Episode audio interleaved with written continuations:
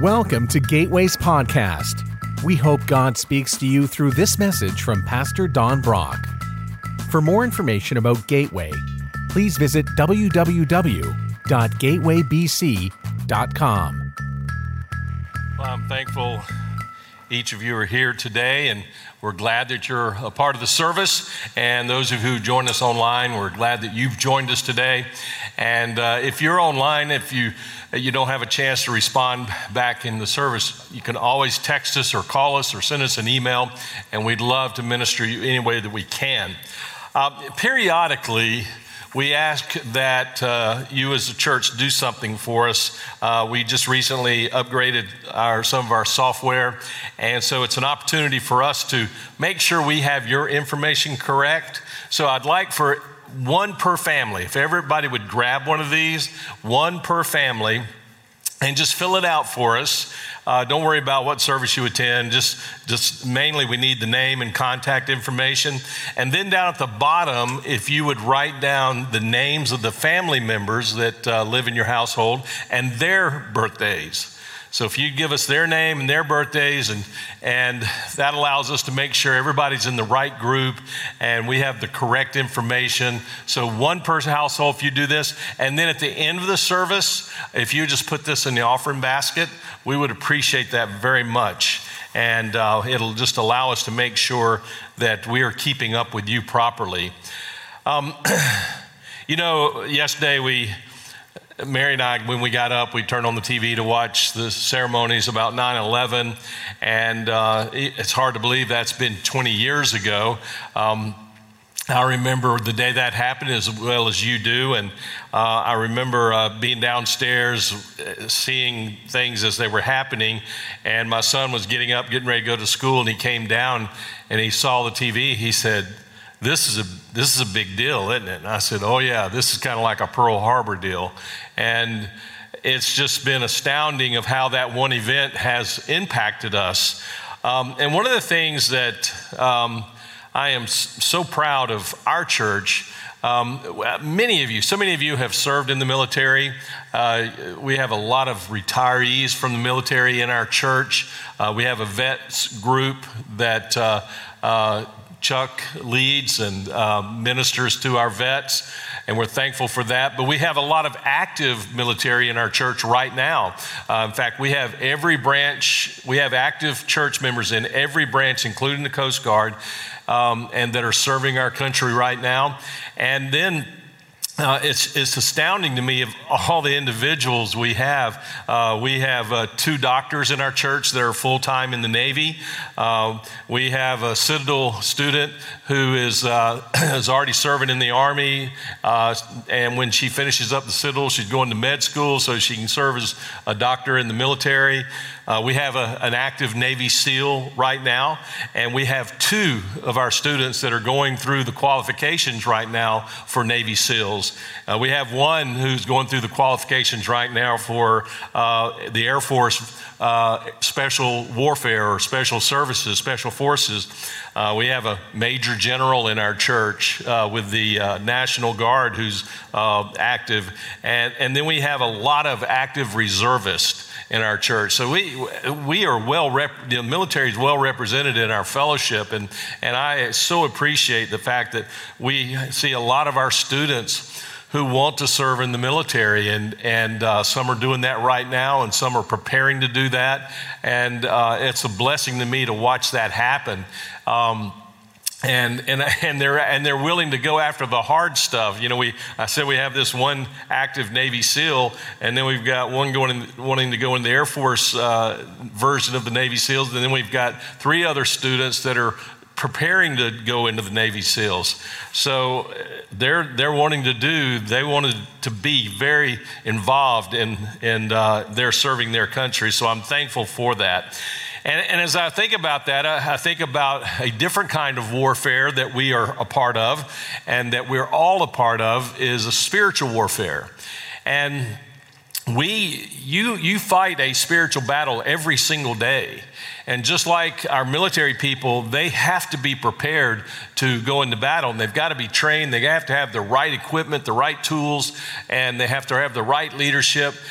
The same is true spiritually, that uh, you have to be prepared to go into battle spiritually. And, and so uh, I want to talk about this whole aspect of growing and the purpose of growing in your life. And, and what does that mean to prepare yourself? Uh, you, you, know, I, I don't believe that you can be all that God wants you to be without settling some basic commitments, settling some basic commitments in your life.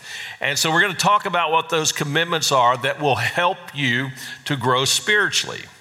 So let's back up a little bit and let's just talk about the purpose of spiritual growth. And, and, the purpose, well, we find it in Colossians because the goal that we're going to see written here, uh, Epaphras, uh, Paul makes reference to him uh, when he's writing a, to the church in Colossians, uh, in Colossae, and Epaphras was a part of that fellowship, but he was currently with Paul. And, he, and here's what Paul said in Colossians 4.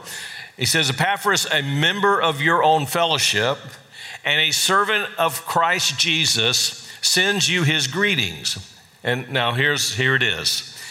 He always prays earnestly for you, asking God to make you strong and perfect, fully confident that you are following the whole will of God. That you're not just picking and choosing, you're, you're following the entire will of God. See, a lot of times we think that um, as a Christian, we just kind of pick and choose what we want to do, and, and uh, we'll pick and choose things that'll make us feel good that, oh, okay, I'm a good Christian. But God has a, an, a complete will for you. And, and if I'm going to truly grow, then I should want to follow the whole will, the, the entire ball of wax, so to speak, that He has for me. Because once you're born into God's family, God wants you to grow up. I, I mean, to be born again means that you become part of the family, and just like a physical birth that you went through, when you were a baby, your parents would take you to the doctor periodically, and one of the things they would do every single time was to measure your weight and measure your length so that they can see if you're growing. And then they would say, Well, you're in the percentile of this bracket. Because it would say something to the doctor if you stopped physically growing. And so that's important. You would want that. You, you don't want the, a child to just stop growing. and, it, and, and that is something that continues your whole life. And in fact, you kind of degrow. I mean, my mom called me the other day. She said, I went to the doctor. I've lost another inch. I said, Really? She said, You know, I used to be five foot nine and now I'm five feet.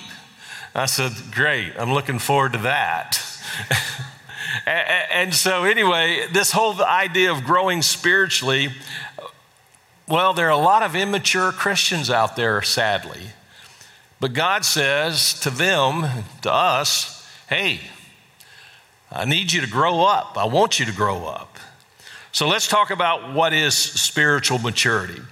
In Ephesians 4:13, it says, This will continue until we come to such unity in our faith and knowledge of God's Son that we will be mature in the Lord, measuring up to the full, complete standard of Christ. So it has something to do with faith and knowledge of Jesus that relates, equates to maturing as a believer. So I've got to look at that and say, okay, there's got to be some faith there, there's got to be knowledge there. And, and there's this there's this full and complete standard of Christ, of being like Christ. So, this verse basically says you can define spiritual maturity with one phrase spiritual maturity is being like Jesus. That's spiritual maturity, being like Jesus. It says that real maturity is measuring the development that is the full and standard of Christ, the complete, the full and complete standard of Christ. Well, I've been a Christian over 50 years, and I still have things I got to learn. And I have to keep learning. I have to keep moving towards becoming more and more like Christ. Uh, let's look at the next two verses in Ephesians 4. It says, Then you will no longer be immature like children. So if I'm growing, I'll stop being like a immature child who we won't be taught. Now, listen to this. Just listen to these phrases. We won't be tossed and blown about by every wind of new teaching. You see, he said, you're going to develop mature, uh, you're going to mature in such a way that when you start hearing all these other doctrines, these teachings that tickle the ears, that sound cool, that you wish was true, but in reality it's not, or, or when you hear somebody saying something about Scripture, God wants you to be mature enough that you recognize what they just said is not right. That's, that's not true. That's not what the Bible says. That's not what that means. God wants you to mature enough that you recognize that. So that when you listen to somebody on TV or listen to a podcast, and it may sound great and it may sound attractive, but in your heart, in your spirit, you go, you know, I got some real questions about what I just heard. And um, I'll, have friends and other pastors even who will send me some stuff written by another pastor or says something and say, What do you think about this? And I'll read it and I'll say, Yeah, that, that sounds a little squirrely to me. And there's always believers who are out there promoting something that's just not of God. And we, we have to be careful about that. So, how do I know? Well, it comes from preparing myself, being mature enough that I can recognize it. And, and it says real maturity is the measure of development that um, I notice when Christ is in charge or not of my life. I mean, the difference between when I, when I meet with people privately and I've talked to them, I usually get around to the question so, how's the lordship in your life going? Are, are you really giving God everything? Are, are you holding back something? Because usually we are. Usually there are things we hold back from. Eh, in verse 15, it says, Instead, we will speak the truth in love and growing in every way more and more like Christ, who is the head of his body, the church. So, spiritual maturity is growing to the point that I can recognize a lie or a false doctrine or a teaching that is wrong, and I'm not drawn to all these things because usually they're trying to market something or sell you a book. And I'm growing in every way more and more that I'm becoming more and more a loving person like Jesus, that I truly love people the way Jesus wants me to love people. So actually, this has been God's goal all along. In Romans 8 29, it says, For God knew his people in advance, and he chose them to become like his son. Back when God made Adam and Eve, he put his image in them. He said, Let us make them in our image. And that's been God's all, goal all along is for you that you have the image of God in you and you are reflecting more and more that image. So that the image of God, the image of Christ in you, is more and more what people see in you. I want to be more like Him not me. I've seen me. I've lived with me for a long time. And you take away Jesus, there's not much good about me. I want to be more like him. I want to make myself co- cooperate with the Holy Spirit and become more and more like Jesus. So, not to be sovereign. Now, here's the thing about God wanting us to be like Him He's wanting you to be godly, but not God.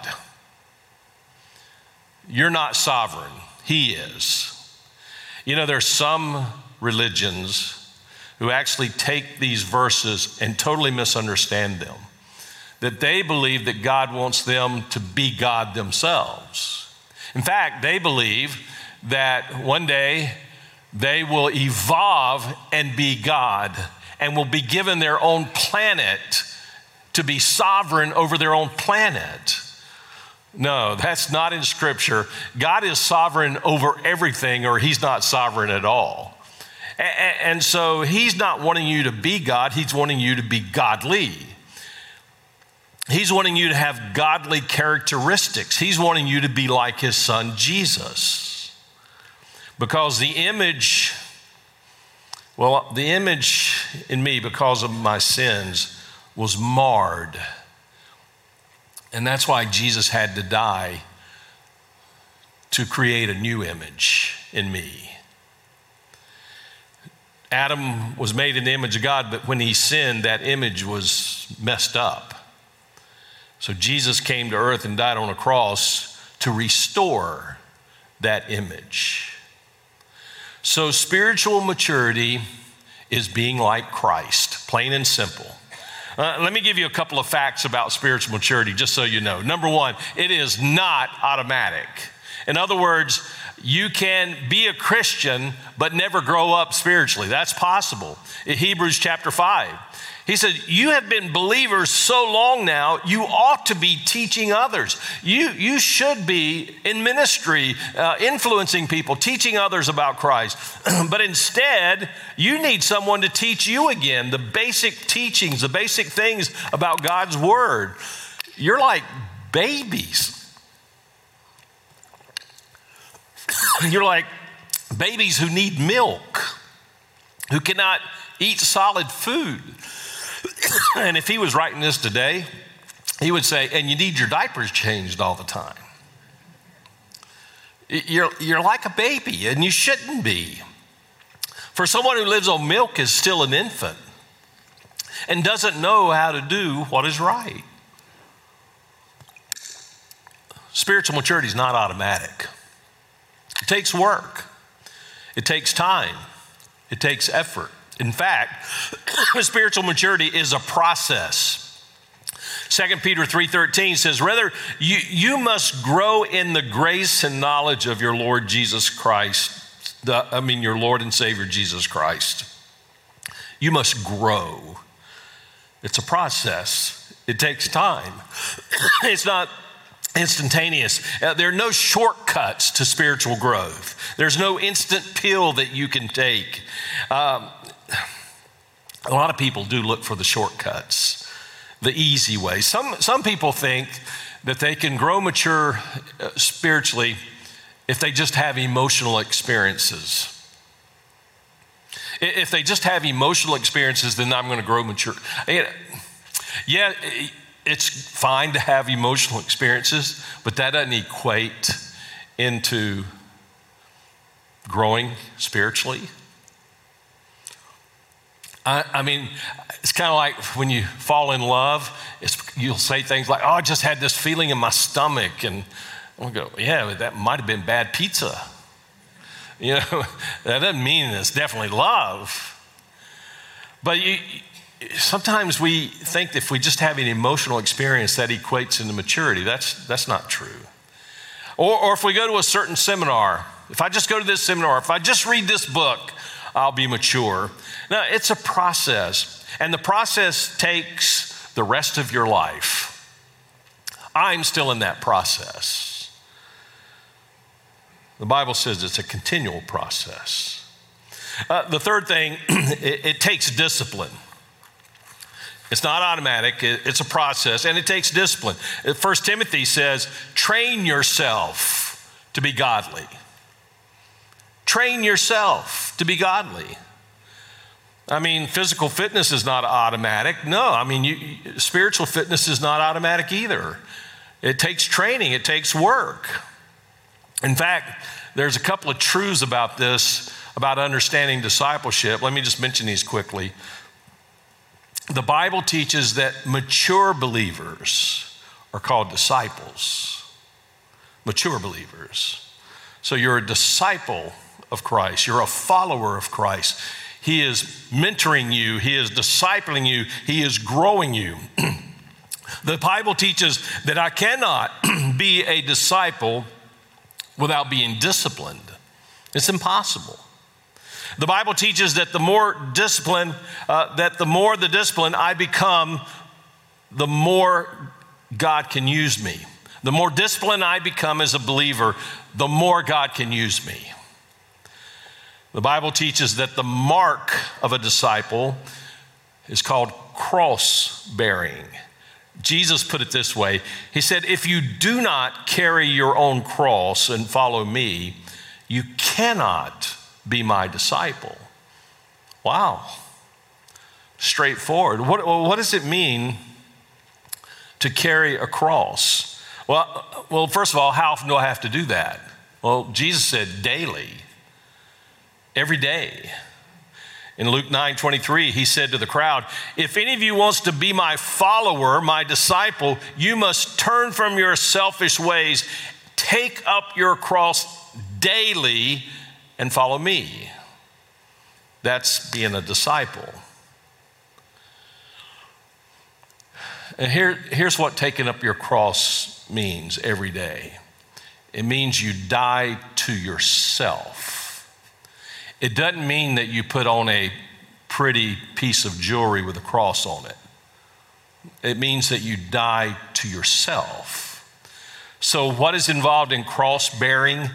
Whatever it takes to give Christ first place in your life. That's what it involves.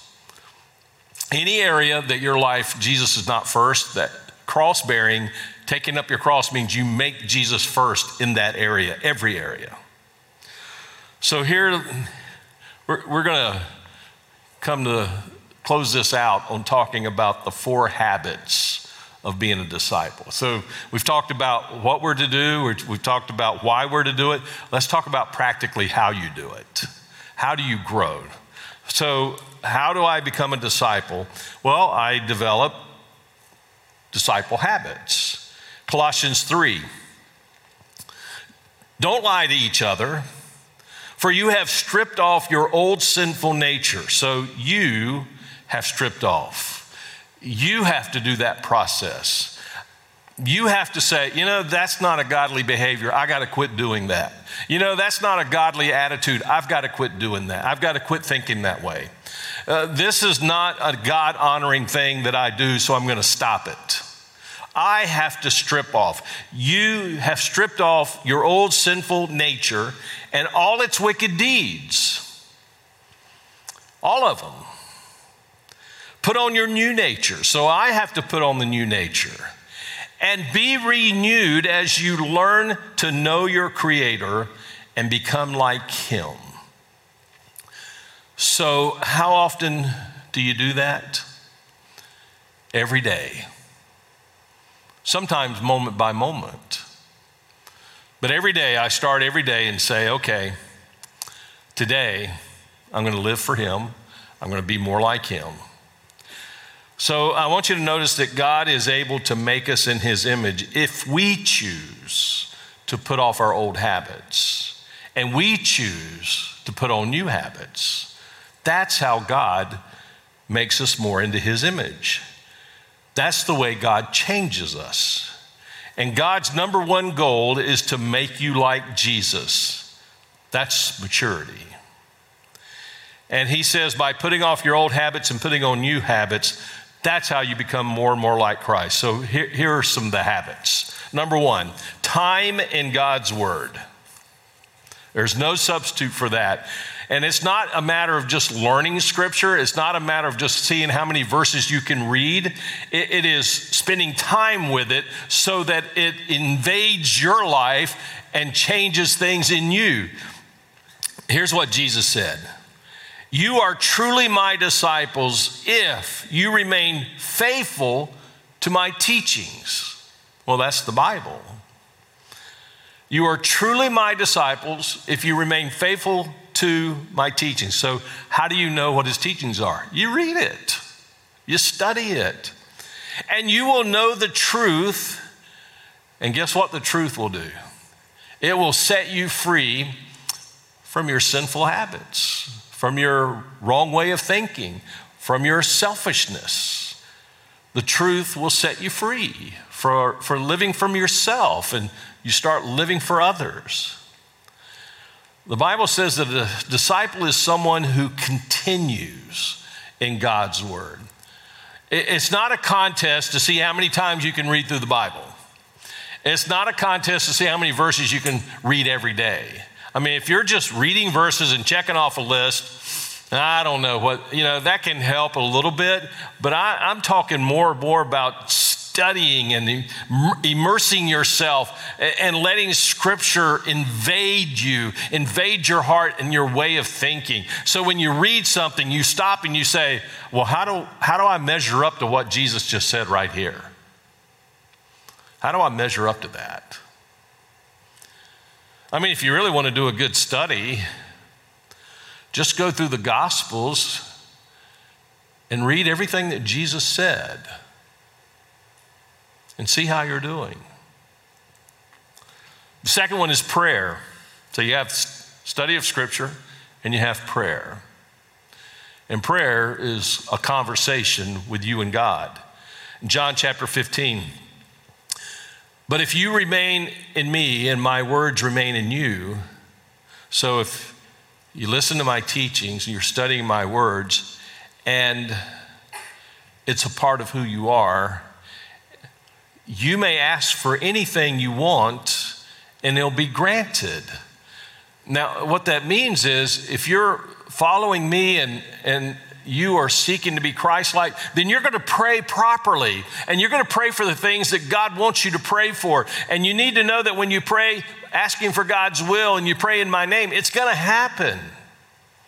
You can pray for that. So you're praying not selfishly, this is what I want, but rather, this is what God wants for me. And what do you, how do you know what God wants for you? You study what God says about you. Again, read the words of Jesus. And then listen to what he says, Jesus says. When you produce much fruit, you are my true disciples. This brings glory to my Father. So Jesus said, Hey, here's how you'll know if you are praying properly and if you're in the Word properly, you're going to produce fruit. I mean, spiritual kind of fruit love, joy, peace, goodness, kindness, self control. And there's like nine of them. I mean, you're going to produce fruit. It's going to be evident that you're walking with me, it'll be clear. And in fact, Jesus, he lived his whole life to honor his Father, to bring glory to his Father. He went to the cross to bring glory to his Father, to save you and me, but he knew that that would bring glory to his Father. And so Jesus said, Hey, uh, i want you to live this way because you'll produce fruit, and that fruit will bring glory to my Father. And that's what this is all about loving God with everything you got. That's why Jesus said that's the most important command. Love God with your entire being because that honors Him, brings glory to Him. So, my question is are you producing rotten fruit or fake fruit or real fruit? And it's not something you have to force to happen, it will just happen. The third thing is tithing. Jesus said, So you cannot be my disciple without giving up everything you own. Wow, that's a big statement. So here's what I, I, want you to do I want you to see that tithing is simply an indication that this is true in your life, what Jesus said. You see, if I'm not willing to give the first 10% of what I make to God, how can I say that I give God my all? How can I give him all of me if I'm not willing to obey Jesus in just this small area? Let's go back to Deuteronomy, and I want you to see what the Bible says about that. It says, Bring this tithe to the designated place of worship the place that the Lord your God chose, chose, uh, chooses for his name to be honored, and eat it there in his presence. This applies to your tithes of grain, your new wine, your olive oil, your firstborn males of your flocks and herds. Doing this will teach you, listen to this. Doing the tithe will teach you to always fear the Lord your God. In other words, putting him first revering him. So there's a connection here. The, you know, the Bible says the beginning of all wisdom is fearing God. Fearing God is the beginning of all wisdom. And that means to revere him, to respect him. And here I'm reading that when I practice the tithe, it's actually teaching me to always fear God, which the Bible tells me to do. So Scripture connects together. Jesus doesn't have us doing things that are in isolation, they all connect.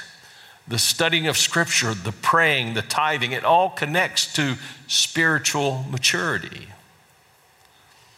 But here's the deal.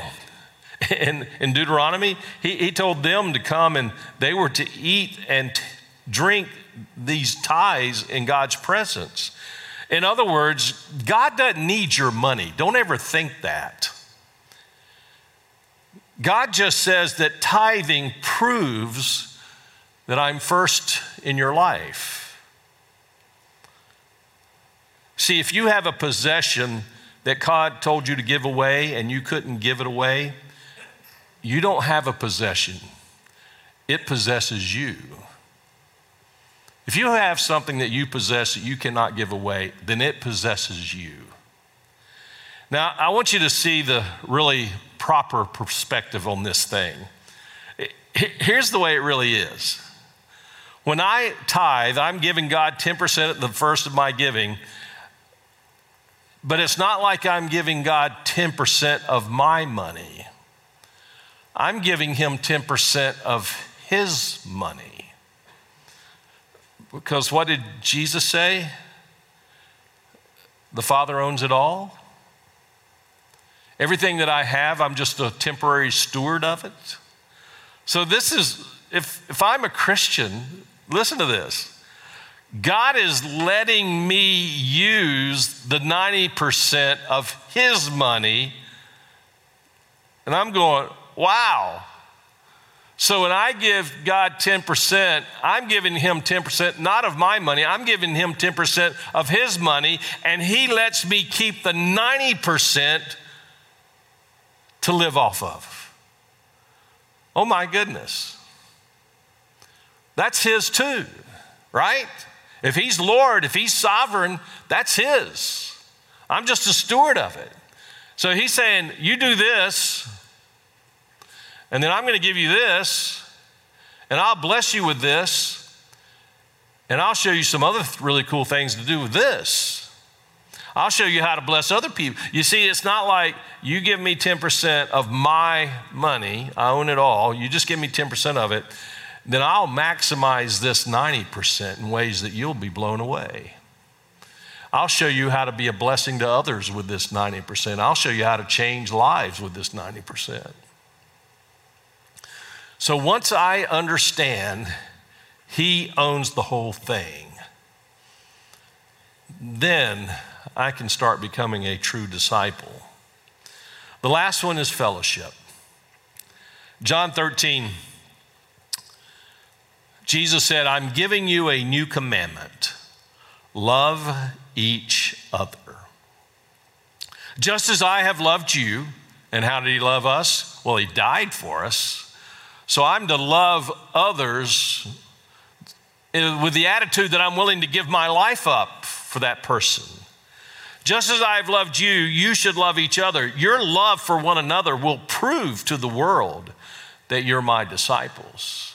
You, you, see, when the world sees Christians and how they love each other, oh my goodness, they're, they'll want to be a part of that. They want to say, wow, I want to be a part of that kind of love. I want to be a part of that kind of sacrificial love where people genuinely care for each other. I, I mean, so often, neighbors, they will take notice when Gateway people go and minister to our people who are sick or the, something's going on, and our people show up and bring food or help in the yard and do that kind of stuff, neighbors notice that and they, they want to find out what's going on. And it's an opportunity to say, yeah, that's my church family. Man, they just love me. And that person's going to go, I want to be a part of that kind of love. You see, as we love each other, that's fellowship. And that proves that we are disciples. Love others. And I want to tell you, really loving others sometimes is the most inconvenient time. When somebody interrupts your life, whether you just run into somebody or you're just talking, if you just develop the attitude that this is a God moment, maybe this is a divine appointment, I don't want to miss out on what God's doing right here. Listen to someone. And especially if they kind of hint at something's going on in their life. You know, I can only remember one or two times my whole life when I said to somebody, Hey, is it all right if I pray for you right now? Have they said no? They, they always want to be prayed for. It's amazing.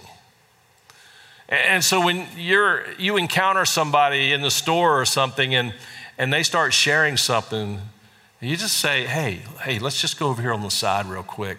Let me just pray for you. Don't, I mean, don't make a production out of it. Just, just pray for them. And I want to tell you, if anybody spots you praying like that, they're going to You're going to say, wow, I wish somebody would pray for me. And, you know, it doesn't have to be long. It doesn't have to, you just, I mean, you just pray a quick prayer. And man, it, it could change the complexion of that person's life that day. So the Bible, prayer, tithing, fellowship, all of that is essential to your growing, maturing spiritually. Now, as the band comes out, and as we're worshiping together, I, am going to be down here at the front. And uh, maybe you just need to come and you want to pr- pray about something specific. Maybe there's something going on in your life and you just would like some prayer. Or maybe you just want to come and pray on your own. That's okay too. We're here for you. Be sure to put this in the offering plate as it comes by. But let's, let's pray.